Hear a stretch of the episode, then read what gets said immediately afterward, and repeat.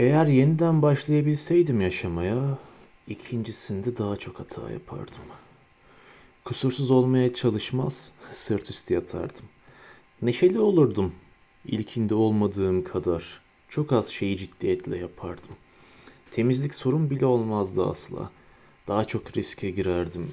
Seyahat ederdim daha fazla. Daha çok güneş doğuşu izler. Daha çok dağa tırmanır. Daha çok nehirde yüzerdim. Görmediğim birçok yere giderdim. Dondurma yerdim doyasıya ve daha az bezelye. Gerçek sorunlarım olurdu hayali olanların yerine. Yaşamın her anını gerçek ve verimli kılan insanlardandım ben.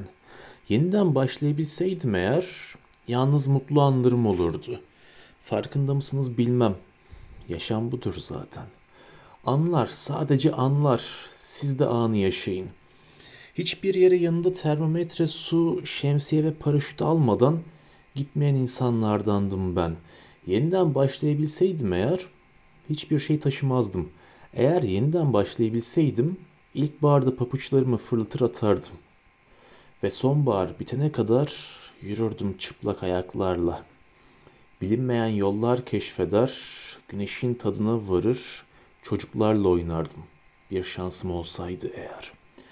Ama işte 85'indeyim ve biliyorum, ölüyorum.